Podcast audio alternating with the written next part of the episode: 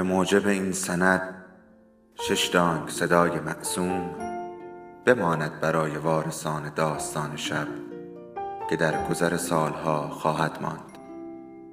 ارادتمند داستان شب.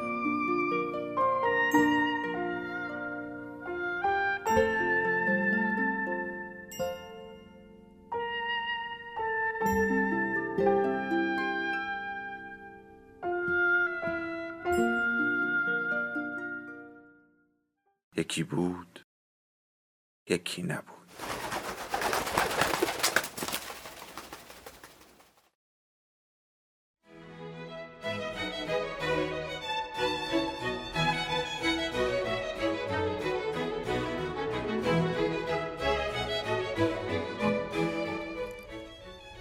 داستان امه فقیر.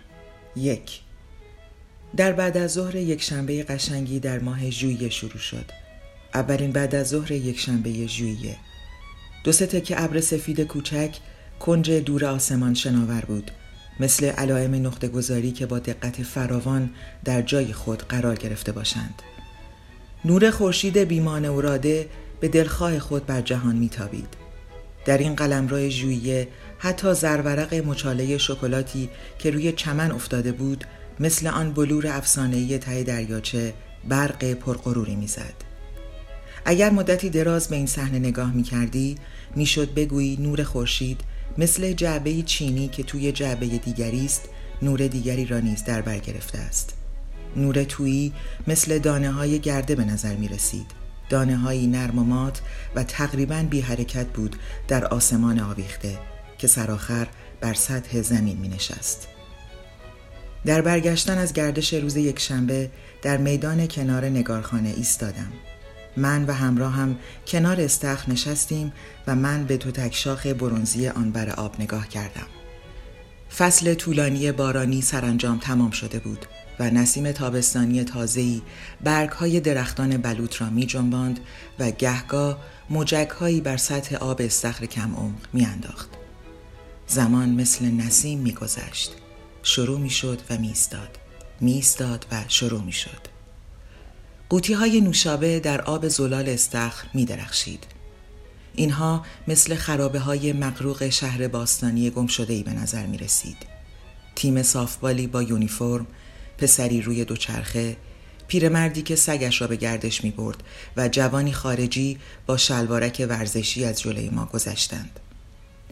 نسیم از رادیوی پورتابلی که روی چمن بود گله به گله صدای موسیقی را با خود می آورد. ترانه شیرین عشقی که از دست رفته بود یا در حال از دست رفتن بود. انگار آهنگ را می شناختم اما مطمئن نبودم. شاید فقط شبیه آن بود که می شناختم من که یک گوشم به آن بود حس می کردم بازوی برهنم در نور خورشید قوطه می خورد بی صدا نرم و ملایم. چندی به چندی بازوهای برهنم را تا سطح صورت می آوردم و درازشان می کردم حالا تابستان بود. اینکه چرا در چنین بعد از ظهر یک شنبه ای امه فقیری قلبم را تسخیر کرده نمی‌دانم. هیچ امه فقیری دم دست نبود و چیز خاصی وجود نداشت که تصور وجودش را موجب شود. با این حال به سراغم آمد و رفت.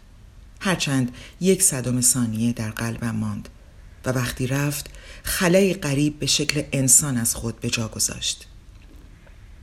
این احساس به من دست داد که انگار کسی به سرعت از پشت پنجره گذشته و قیبک زده. به طرف پنجره میدوی و سر بیرون می‌بری اما کسی را نمی‌بینی. امه فقیر؟ منطقه را دید زدم و به آسمان نگاه کردم. آمد و رفت. کلمات مثل مسیر شفاف گلوله‌ای در اوایل بعد از ظهر تابستان جذب شدند. آغازها همیشه همینطورند.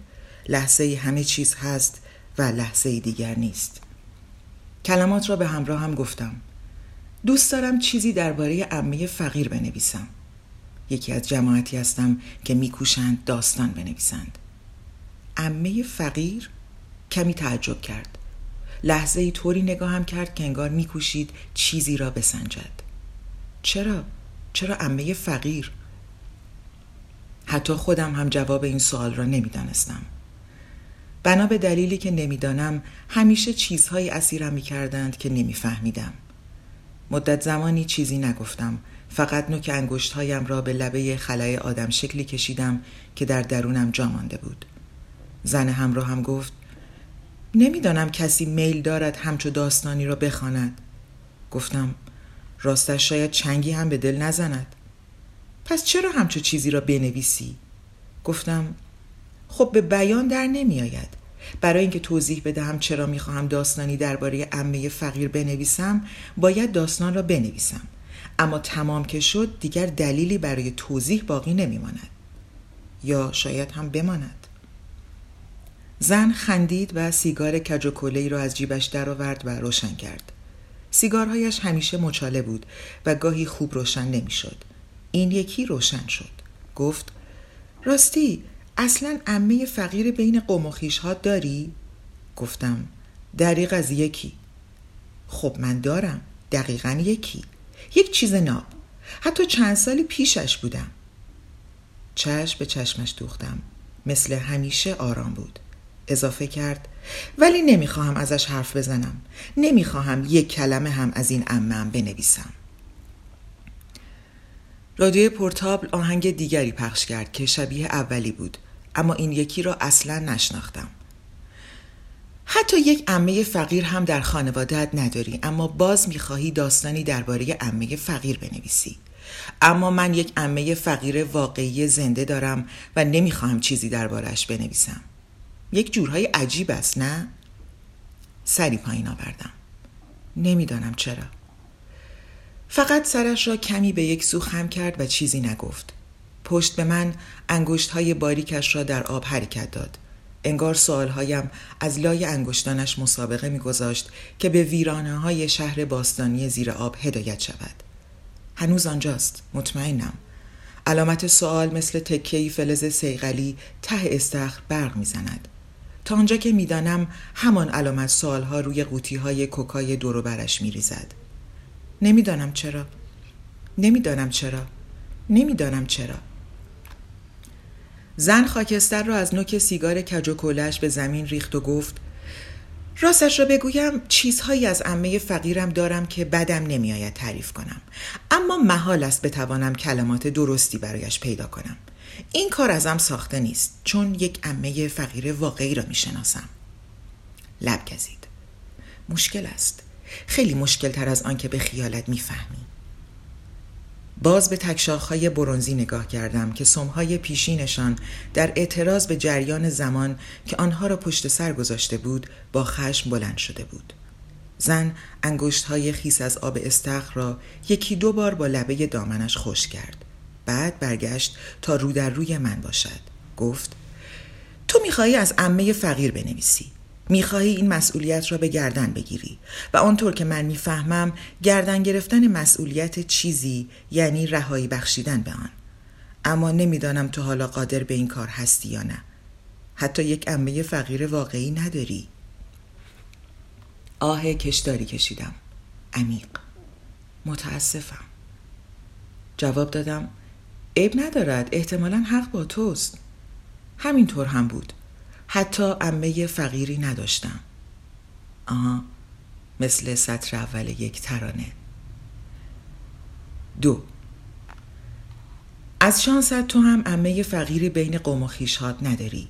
در این صورت من و تو وچه اشتراکی داریم. این وچه اشتراک چیز عجیبی است. مثل اینکه در صبحی آرام در چالابی شریک باشیم. اما باز ممکن است دست کم در عروسی کسی امه فقیری را دیده باشی. همانطور که هر قفسه کتاب یک رج دراز کتاب ناخوانده دارد و هر گنجه لباسی پیراهنهای نپوشیده هر جشن عروسی هم یک امه فقیر دارد. تقریبا برادری نیست که معرفیش کند. تقریبا هیچ کس با او حرف نمی‌زند. هیچ کس از او نمی‌خواهد نطق کند. پشت میزی که به او تعلق دارد می نشیند اما فقط آنجا جا می گیرد مثل یک بطری خالی شیر. قاشق قاشق سوپ رقیق خود را آهسته و غمگین هرت می کشد. سالادش را با چنگال می خورد. نمی تواند لوبیا سبزش را تا آخر بخورد. و بستنی که پخش می کنند او تنها کسی است که قاشق ندارد. اگر بخت یارش باشد هدیه‌ای که به زوج جوان می دهد در پستو گم می شود. و اگر رو بگرداند هدیهش را با همه های زاید و بیمصرف سر موقع دور میریزند آه هر وقت آلبوم عکس های عروسی را در میآورند عکسش البته سر جایش هست. اما شادی و سرزندگیش مثل جنازهی غرق شده است. عزیزم این زن که اینجاست ردیف دوم با لیوان کیه؟ شوهر جوان می‌گوید بلش کن هیچ کس امه فقیر من. بی اسم فقط امه فقیر. البته همه اسم ها محو می شوند این نکته را می توان به یقین گفت. اما راه های زیادی هست که چون این اتفاقی بیفتد. اول آن دسته هستند که به محض مردن اسمشان محو می شود اینها آسان هستند. در مرگشان عزاداری می کنیم رودخانه خشک شد و ماهی ها مردند یا شعله ها جنگل را در بر گرفت و همه پرندگانش سوختند. بعد آنهایی که شبیه تلویزیونی قدیمی هند. اول روی صفحهشان خطهای سفید میافتد بعد روزی یکو کاملا از کار میافتند. اینها هم بد نیستند. یک جورهایی شبیه جای پای فیلی هندی که راهش را گم کرده باشد. نه حتما بد نیست. و سرآخر دسته ای که اسمشان حتی پیش از مرگ محو می شود امه فقیر. خودم گهگاهی به این موقعیت بی اسمی امه فقیر میافتم. در جنجال و هیاهوی ترمینالی ناگهان اسمم نشانیم دیگر یادم نمیآید. اما این حال زیاد طول نمی کشد. فوق فوقش پنج تا ده ثانیه. بعد این حالت رو دارید. یکی می‌گوید به جان خودم اسمتان یادم نمیآید. عیب ندارد خودتان را ناراحت نکنید. به هر حال اسم چندان مهمی هم نیست. بارها به دهانش اشاره می کند درست اینجاست. تو که زبانم قسم می خورم حس می کنم مرا تو زمین چال کردند و نصف پای چپم بیرون مانده. مردم به آن گیر می کنند و معذرت می خواهند قسم می خورم درست اینجاست. تو که زبانم. خب پس اسمهای گم شده کجا می روند؟ احتمال باقی ماندنشان در هزار توی شهر خیلی بعید است. بعضی ها را تراکتورهای گنده توی جاده له کردند بعضی ها در فاضلاب مردند چون به موقع وسیله عوض نکردند تا برساندشان به تراموای در این میان عدهای ته رودخانه غرق شدند و جیبشان پر از غرور بود که سنگینی می کرد. با این حال دسته باقی ماندند و توانستند راه خود را به شهر نامهای گم شده باز کنند و آنجا جامعه کوچک ساکتی بسازند. شهرکی که در مدخلش این تابلو را آویزان می کنند ورود مجاز نیست مگر برای کار. البته آنهایی که بدون کار وارد شوند به تناسب مجازات های کوچک نصیبشان می شود شاید این مجازات کوچکی بود که برای من تدارک دیده بودند. امه فقیر از آن ریزه میزه ها بر سوار شد. اول بار که تشخیص دادم آنجاست نیمه اوت بود. نه اینکه اتفاق به خصوصی افتاده که از حضورش خبردار شده باشم. فقط روزی احساسش کردم. امه فقیر بر گردم سوار بود. احساس ناخوشایندی نبود. وزن چندانی نداشت. بر شانه هم نفس بدبویی نمیدمید. فقط مثل سایه بیرنگ بر گردم چسبیده بود. باید خیلی دقت می‌کردند تا متوجه شوند آنجاست. راستش گربه هایی که تو آپارتمانم بودند چند روز اول نگاه های پرسوء زنی به او انداختند. اما طولی نکشید که فهمیدند به قلمرو آنها کاری ندارد و به او عادت کردند. بعضی از دوستهام از دستش عصبی می شدند مثلا پشت میزی نشسته بودیم و چیزی می نوشیدیم که او از روی شانم به طرفشان سرک می کشید یکی از دوستان گفت چندشم می شود نگذار اذیتت کند. سرش به کار خودش است. بیازار است. می‌دانم می‌دانم ولی نمی‌دانم چرا آدم را ناراحت می کند پس سعی کن نگاهش نکنی. آره همینطور است. بعد آه کشان. کجا رفتی که همچو چیزی به گردت چسبید؟ موضوع اصلا اینطوری نیست که جایی رفتم. فقط فکر یک چیزهایی را به ذهنم راه دادم. همش همین. سری جنباند و باز آه کشید. گمانم فهمیده باشم شخصیت توست. همیشه همین جوری بودی. تا یک ساعت دیگر بدون هیچ شور و شوقی چند لیوان ویسکی به خندق بلا سرازیر کردیم. گفتم بگو ببینم چیش ناراحت کننده است. نمی‌دانم انگار مادرم زیر نظرم گرفته باشد. آخر یعنی چه؟ بابا دست خوش. شاید مادرم باشد که چسبیده به گردت. اگر بر اساس رفتار بعضی ها قضاوت کنیم چون خودم که او را نمی‌دیدم. چیزی که به گرده سوار بود امه فقیری با شکل و شمایلی ثابت و یگانه نبود. پیدا بود موجودی اسیری است که حسب تصویر ذهنی هر ناظری تغییر شکل می‌داد. برای یک دوست شکل سگش آنیکا بود که پاییز پیش از سرطان مری مرده بود. گمانم به هر حال پایش لب گور بود. پانزده سال. ولی چه مرگ ناجوری تفلکی. سرطان مری. آره واقعا دردناک است. همه چی به آن ترجیح دارد. همهش مینالید. هرچند دیگر صدایی ازش در نمی آمد دلم می‌خواست بخوابانمش اما مادرم نمیگذاشت. آخر چرا؟ کی می‌داند؟ شاید احساس گناه می‌کرد. دو ماه با لوله پلاستیکی بهش غذا رساندیم. بیرون تو سگدانی. خدایا چه بوی بدی. مدتی ساکت شد.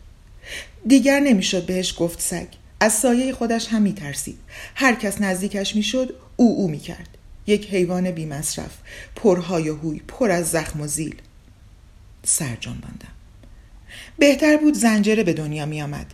می‌شد صداش را بیاندازد تو سرش جیغ بکشد و کسی عین خیالش نباشد.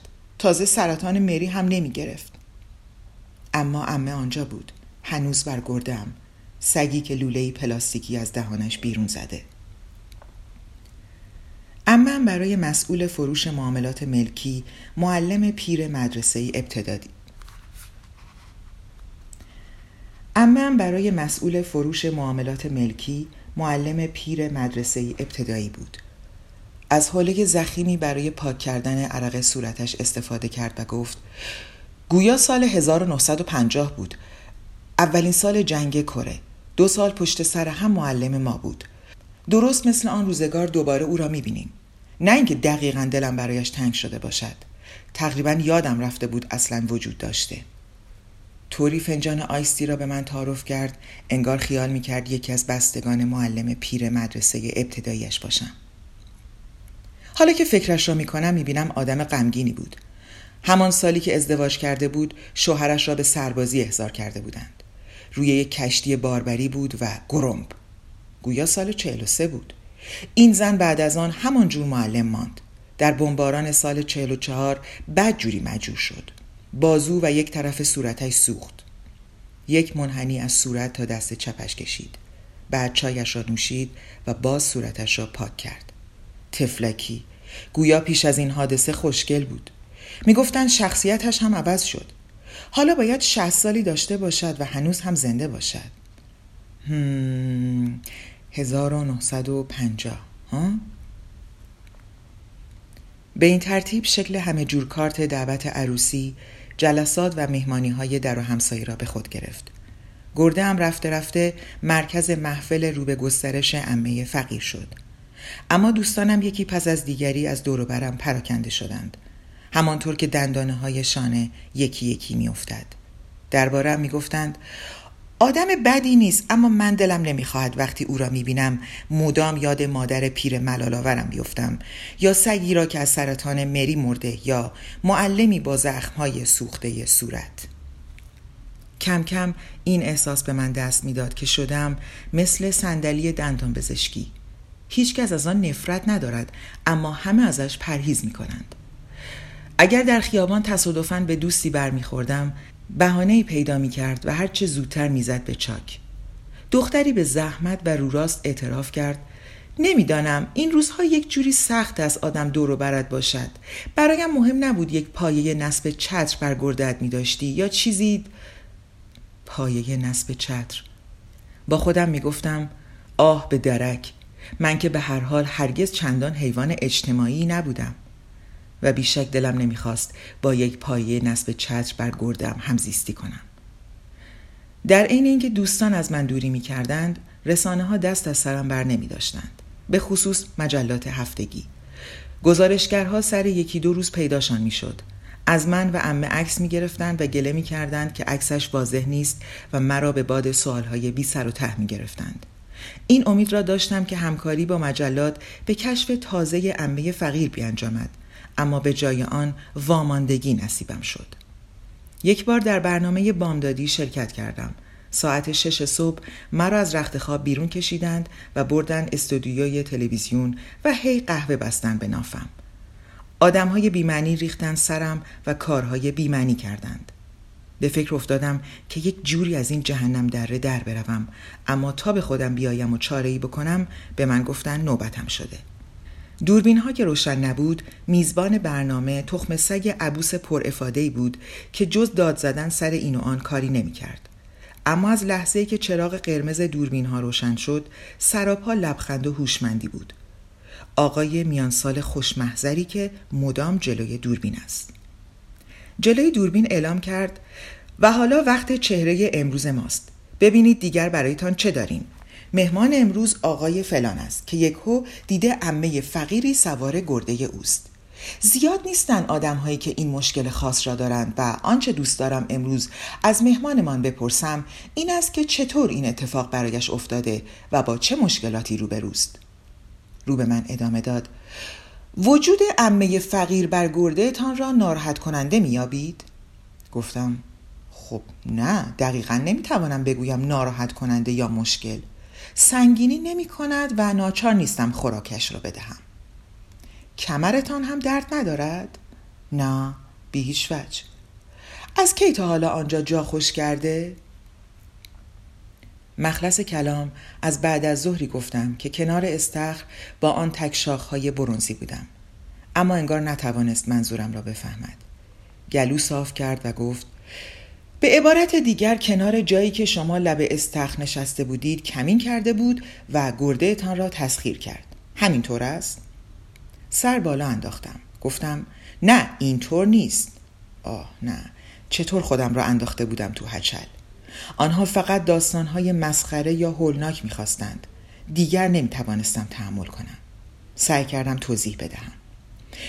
امه فقیر شبه نیست. جایی کمین نمی کند و کسی را تسخیر نمی کند. امه فقیر ساخته کلمات است. همین و بس. فقط کلمات. صدا از کسی در نیامد. لازم بود دقیق تر توضیح بدهم. کلمه مثل الکترود به ذهن متصل می شود.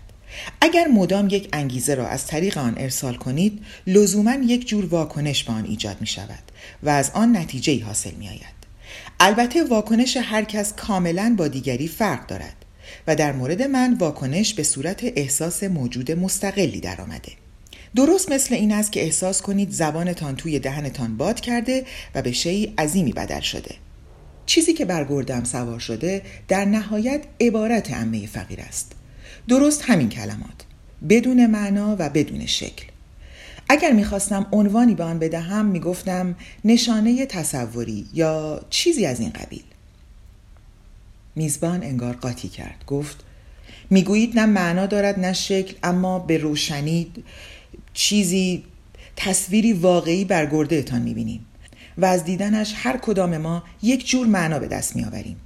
شانه بالا انداختم. گفتم البته کار نشانه ها همین است. خانم دستیار جوانش به امید آنکه فضای سنگین را که داشت برنامه را خونک و بیمزه می کرد عوض کند پرید وسط که خب می توانید اگر بخواهید این تصویر یا این موجود یا هر چرا که است به میل و ارادهتان حذف کنید. گفتم نه نمی توانم وقتی چیزی به وجود آمد مستقل از اراده من به وجود خود ادامه می دهد مثل خاطره است. می‌دانید خاطره چطور به وجودش ادامه می دهد به خصوص خاطره که دلتان می‌خواهد فراموش کنید اما نمی توانید این هم درست مثل همان است. زن که انگار قانع نشده بود ادامه داد. این روند تبدیل یک کلمه به نشانه تصوری که گفتید آیا از من هم ساخته است؟ جواب دادم قاطعانه نمی‌توانم بگویم اما دست کم در اصل شما هم می توانید. حالا میزبان ابتکار عمل را به دست گرفت. مثلا اگر من مدام کلمه تصوری را هر روز بارها تکرار کنم تصویر تصوری پس از مدتی بر گردم پدیدار می شود همینطور است حرفم را بی اراده تکرار کردم. دست کم در اصل می تواند این اتفاق بیفتد. به این ترتیب کلمه تصوری بدل به نشانه تصوری می شود جواب دادم دقیقا. اما نورهای شدید و هوای بدبوی استودیو رفته رفته موجب سردردم شد. صدای تیز بلنگوهای دیگر هم به این سردرد اضافه می کرد میزبان دل به دریا زد. خب تصوری چه شکلی است؟ و موجب خنده سایر مهمانان شد. گفتم نمی‌دانم. این چیزی نبود که می‌خواستم دربارش فکر کنم. حالا فقط یک امه فقیر که وجود مجزایی داشت روی دستهایم مانده بود. هیچ کدامشان لعنت خدا هم نصار اینها نمی کردند. تنها دقدقهشان ادامه ورور کردن بود تا وقت پخش آگهی تجاری بعدی برسد. لازم به گفتن نیست که تمام دنیا مزحک است. کی می‌تواند از این موضوع بگریزد؟ از زرق و برق استودیوی تلویزیون تا تیرگی کلبه زاهدی در جنگل همه از یک ریشند. البته من با گشتن در این دنیای مسخره با امه فقیری برگردم از همه مسخره تر بودم شاید حق با آن دختر بود شاید بهتر بود با یک پایه نصب چتر در آنجا ظاهر می شدم شاید در این صورت مردم مرا به جمع خود راه می دادند. شاید می توانستم ماهی دو بار به پایه نصب چتر رنگ بزنم و با آن به همه مهمانی ها بروم. یکی می گوید خیلی خوبه. پایه چترت این هفته صورتی است. جواب می دهم حتما هفته بعد بهش رنگ سبز می‌زنم. شاید هم دخترهایی باشند که مشتاقند با مردی که پایه چتر صورتی بر گرده دارد بروند تو رخت خواب. اما بدبختانه چیزی که بر گردم سوار بود پایه چتر نبود بلکه امه فقیری بود. زمان که گذشت علاقه مردم به من و امه فقیری که بر گردم سوار بود رو به افول رفت. حق با همراه هم بود کسی به امه های فقیر علاقه نداشت. وقتی کنجکاوی ملایم اولیه فرو نشست آنچه باقی ماند سکوتی بود به جرفای ته دریا آنقدر عمیق که انگار من و امه فقیر بدل به هستی یگانه ای شده بودیم سه همراه هم گفت تو را تو تلویزیون دیدم. باز کنار استخ نشسته بودیم. سه ماهی ندیده بودمش. حالا اوایل پاییز بود. زمان سری گذشته بود. بین دیدارهای ما هرگز این همه فاصله نمیافتاد. خیلی خسته به نظر می رسی؟ از پادر آمدم. تو که اینجوری نبودی؟ سری پایین آوردم. درست بود. من اینجور نبودم. یک عرقگیر را مدام روی زانوهایش تا می کرد و وا می کرد تا می کرد و وا می کرد. انگار زمان را به عقب می برد یا به زور جلو می برد. گمانم سرآخر در به دست آوردن امه فقیر مورد نظرت موفق شده باشی. گمانم چه احساسی داری؟ مثل هندوانه ته چاه. خندید و عرقگیر نرم اما به دقت تا شده را روی دامنش طوری نوازش کرد انگار گربه است. حالا بهتر درکش می‌کنی؟ کمی. خیال می‌کنم. شاید. خب کمکت کرده چیزی بنویسی؟ سرم را به فهمی نفهمی بالا انداختم. نه ابدا. هنوز از اجبار نوشتن خبری نیست. شاید هیچ وقت نتوانم بنویسم. چه بهتر. خودت یک وقتی به من گفتی با نوشتن نمی‌توانم چیزی را نجات دهم. اگر موضوع این است فایده نوشتن درباره عمه فقیر چیه؟ لبه پایینش را به دندان گزید و مدتی ساکت ماند. فکری به سرم زد. چند تا سوال از من بکن. شاید بتوانم کمکی بکنم. به اندازه قدرت امه فقیر لبخند زد. پس بجم دیگر این حال دست نمی دهد که خیال کنم دارم به سوالهای امه فقیر جواب می دهم مدتی طول کشید تا بدانم از کجا شروع کنم. گاهی از خودم می‌پرسم یک امه فقیر چجور آدمی می‌تواند باشد. آیا اینجوری متولد می شود یا امه فقیر شدن شرایط خاصی لازم دارد؟ بارها سرتکان داد. انگار می‌خواهد بگوید پرسشم خیلی خوب بوده. گفت هر دو اینها یکی هند یکی هند خب ببین امه فقیر شاید دوران کودکی یا جوانی امه فقیر را داشته باشد. شاید هم نه. میلیون ها دلیل برای میلیون ها نتیجه در دنیا هست. میلیون ها دلیل برای زندگی و میلیون ها دلیل برای مردن. دسترسی به چنین دلایلی آسان است. کافیست تلفنی بزنی و یک مشت از اینها را پیدا کنی. اما چیزی که تو جستجو می کنی یکی از آنها نیست نه؟ گفتم خب به نظرم درست است. او وجود دارد. همینو بس. باید این نکته را به رسمیت بشناسی و بپذیریش. دلایل علل اینها مهم نیست. امه فقیر حی و حاضر است وجود دارد. امه فقیر همین است. وجودش دلیل اوست. درست مثل ما. ما در حال حاضر وجود داریم. بی هیچ دلیل یا علت خاص. مدت زیادی کنار استخ نشستیم و نه حرف زدیم نه حرکتی کردیم. آفتاب بیدریق پاییزی سایه های کوچکی بر نیم رو انداخت. گفت خب نمیخوایی بپرسی من رو گرده چی می‌بینم؟ تو رو گردم چی می‌بینی؟ لبخند زنان گفت ابدا هیچی فقط تو را می‌بینم. گفتم ممنون. البته زمان همه را به یکسان از پا میاندازد. مثل آن درشکچی که به اسب پیرش آنقدر شلاق می‌زند تا در جاده بمیرد. اما تازیانه که به ما می‌زنند ملایمت ترسناکی دارد. فقط چندتایی از ما می‌فهمیم که کتک خورده ایم. اما در عمه فقیر استبداد زمان را انگار از پشت شیشه آکواریومی پیش چشمانمان می‌بینیم. در جعبه فشرده شیشه زمان عمه فقیر را مثل نارنجی چلانده است تا جایی که حتی قطره نمانده که بچکد. چیزی که مرا به سویش میکشاند همین کمال اوست کمال محض درونش. درست است قطره نمانده که بچکد. بله کمال. همه سنگینیش را بر هسته وجود امه فقیر می اندازد. مثل جسدی که در یخچالهای طبیعی یخ زده باشد. یخچالی عظیم مرکب از یخ مثل فولاد ضد زنگ. فقط ده هزار سال تابش خورشید می تواند چون این یخچالی را آب کند. اما البته هیچ امه فقیری ده هزار سال زندگی نمی کند بنابراین ناچار است در کمال زندگی کند. در کمال بمیرد و در کمال دفن شود. کمال امه در زیر خاک. ده هزار سال می گذرد. بعد شاید یخچال در تاریکی آب شود و کمال راه خروجش را از گور بجوید و در سطح زمین پیدا شود.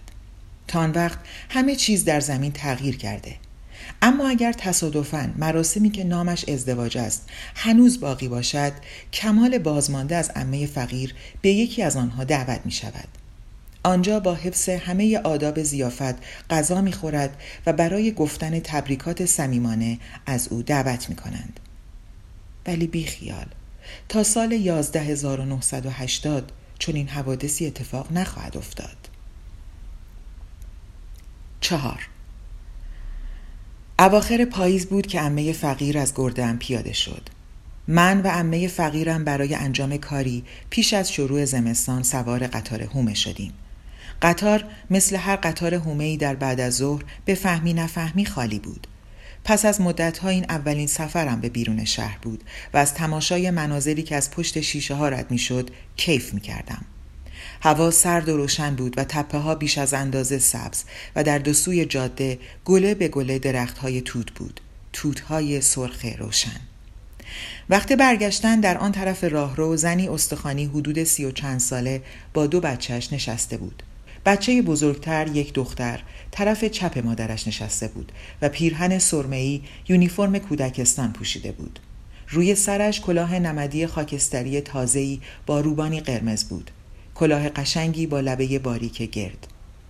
در سمت راست مادر پسری شاید سه ساله نشسته بود. مادر و بچه هایش هیچ چیز خاص در خور توجهی نداشتند. صورتها و لباسشان خیلی خیلی عادی بود. مادر پاکت بزرگی به دست داشت. خسته به نظر می رسید. اما بیشتر مادرها خسته به نظر می رسند. اصلا متوجه نشده بودم کی سوار شدند. شاید فقط آن وقت دیدمشان که در سندلی های آن طرف من جا گرفتند. بعد برگشتم به خواندن کتاب جلد نازکی که دستم بود.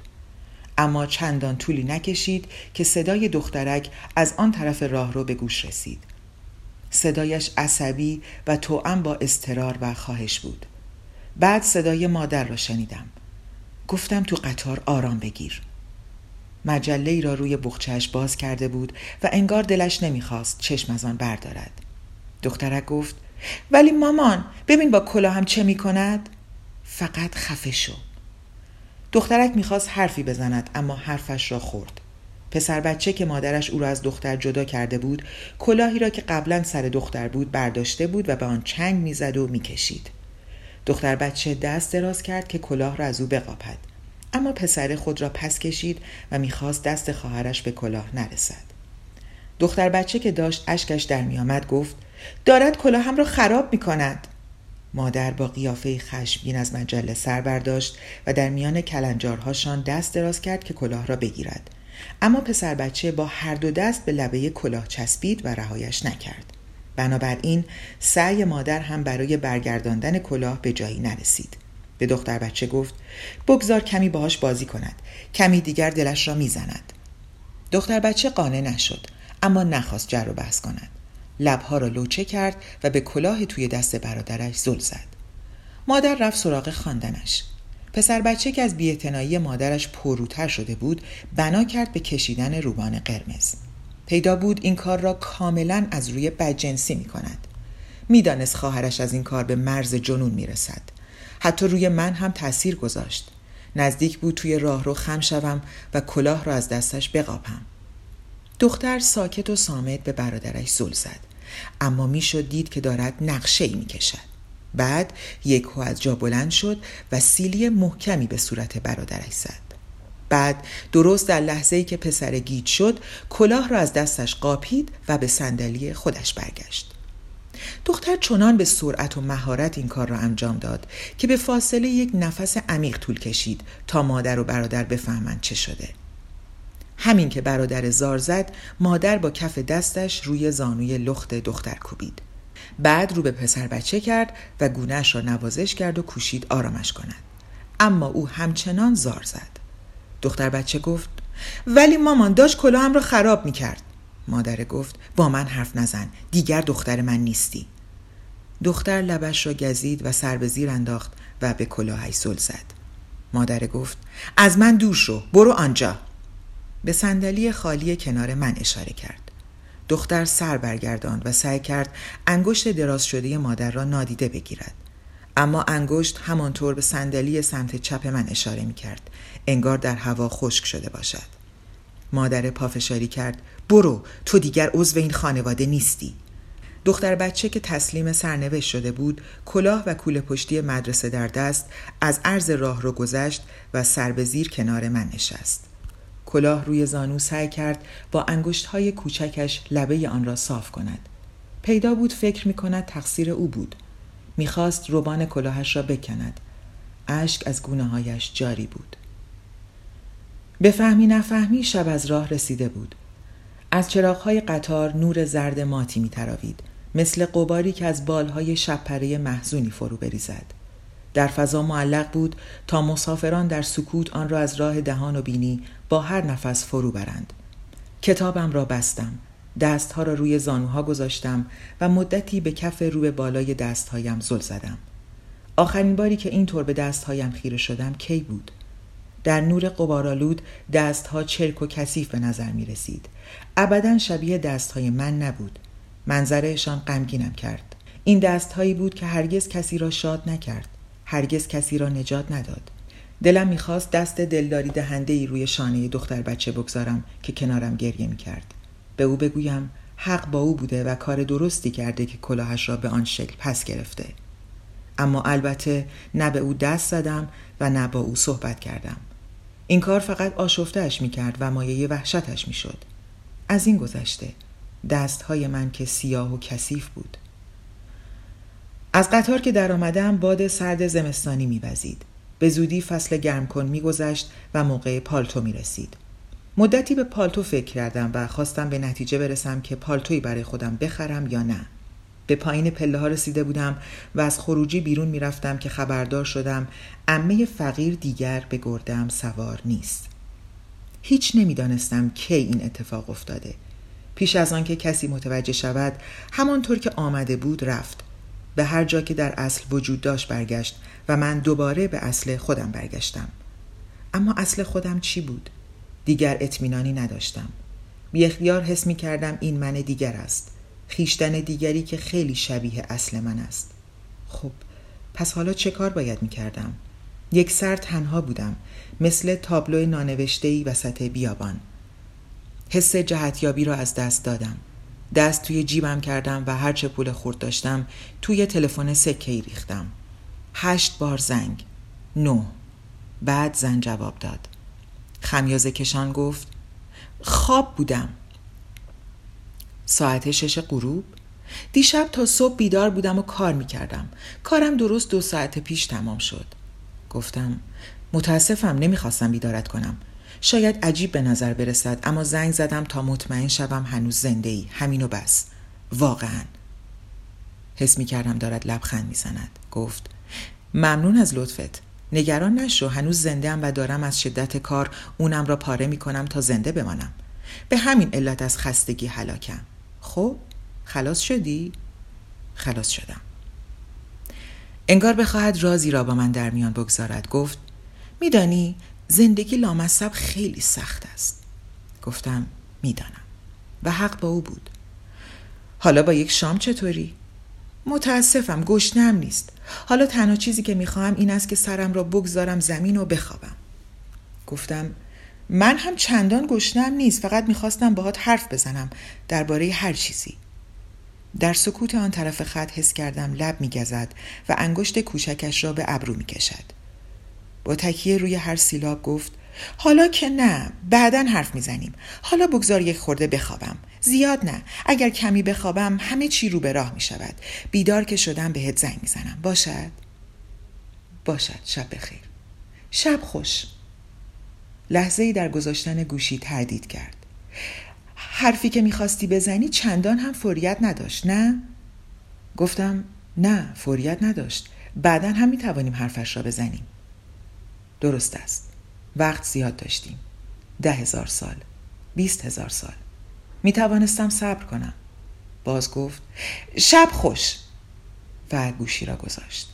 لحظه ای به گوشی زرد توی دستم نگاه کردم و بعد گذاشتمش سر جایش.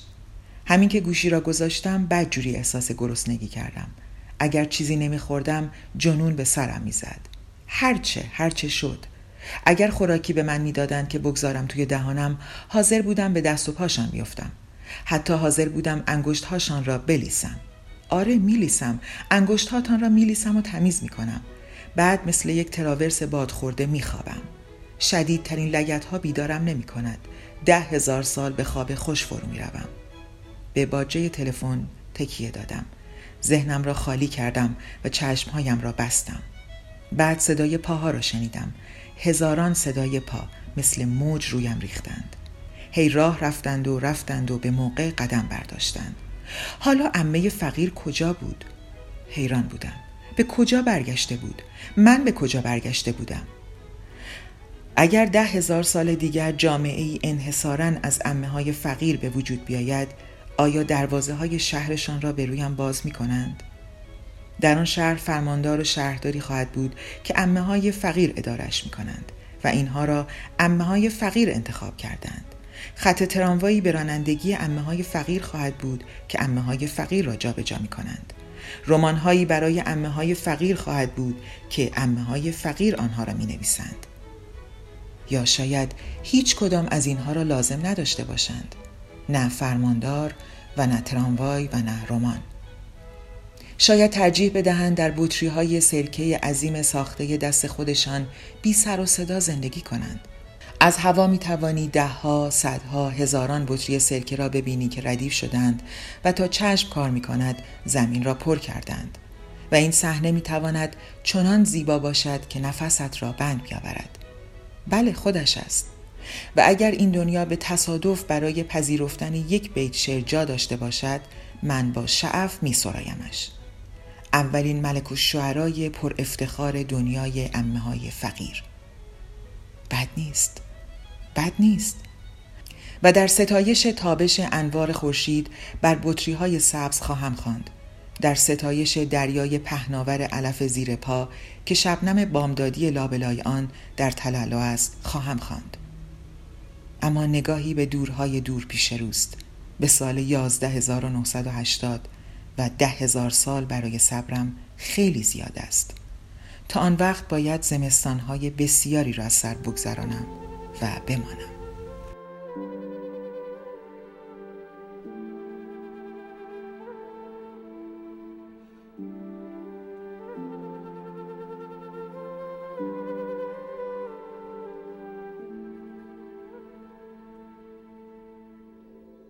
داستان شب بهانه است. برای با هم بودن دور هم نشستن شنیده شدن.